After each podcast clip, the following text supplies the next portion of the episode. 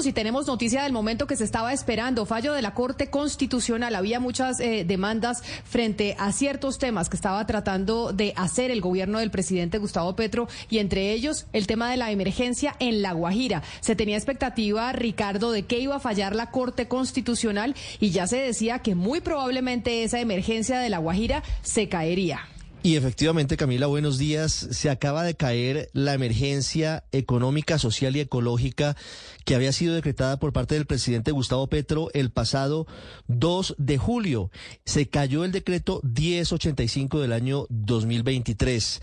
Y es muy importante porque ese es el decreto madre sobre el que luego se expidieron otros 14 decretos que quedan sin efectos con base en esta decisión que tuvo la siguiente votación, Camila. Seis votos a favor, tres votos en contra. Lo primero que hay que decir es que fue derrotada la ponencia de la magistrada Natalia Ángel Cabo, que pretendía que se declarara exequible la emergencia, obviamente dándole al gobierno una serie de recomendaciones en torno a lo que debían utilizarse como herramientas jurídicas para sacar adelante los proyectos que se llevaron a través de esta emergencia. Lo que dice la Corte, Camila, a esta hora es lo siguiente.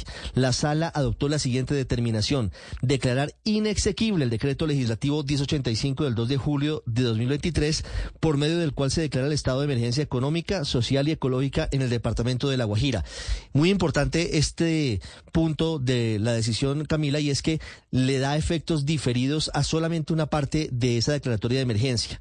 Les da un año al Congreso de la República y al Gobierno Nacional para que solucionen, para que legislen, para que saquen adelante normas respecto de, lo dicen así en, esta, en este documento, la amenaza de agravamiento de la crisis humanitaria por la menor disponibilidad de agua. En los demás elementos, Camila, se cae la emergencia. Y aquí viene el motivo. Exhorta a la Corte al Gobierno Nacional y al Congreso de la República para que en ejercicio de sus competencias constitucionales y legales ordinarias, ordinarias, adopten las medidas necesarias para superar la grave crisis humanitaria estructural que existe en el departamento de La Guajira, constatada en la sentencia T-302 de 2017. Es decir, le están diciendo al gobierno del presidente Petro, no era a través de una vía extraordinaria como una declaratoria de emergencia. Tenía las herramientas legales a la mano para poderlo hacer a través de otras vías y no a través de esta, entre otras cosas porque no se encuentra cuál es el hecho sobreviviente que está estaba apelando el gobierno. Con el fenómeno del niño, decía el gobierno, la Corte considera que no hay un hecho sobreviniente. Y le concluyo con esto, Camila, dice la Corte, para que con esto se garantice la efectividad de los derechos fundamentales de las personas que habitan en esa zona del país. Asimismo, para que se fortalezcan las instituciones previstas en el ordenamiento jurídico con competencias en materia de cambio climático y le asignen los recursos que las circunstancias demanden. La ponencia conjunta era de los magistrados Diana Fajardo y José Fernando Reyes, que es la que al final eh, eh, es la que se adopta, salvaron su voto, están, es decir, en desacuerdo con esta declaratoria de inexequibilidad las magistradas Natalia Ángel Cabo y Cristina Pardo y el magistrado Juan Carlos Cortés.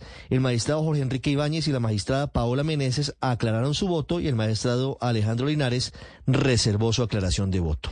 Para los oyentes que para los oyentes, sí, señor, 6-3. Digamos que se había vaticinado mucho que esta iba a ser la decisión de la Corte Constitucional, que la Corte Constitucional le iba a tumbar al presidente Gustavo Petro la emergencia económica en La Guajira. Pero al eh, ciudadano de a pie, al oyente que está con nosotros, esto significa, entre otras cosas, por ejemplo, Ricardo, que se cae el cobro de los mil pesos, ¿no? De los mil pesos en la factura, de la luz.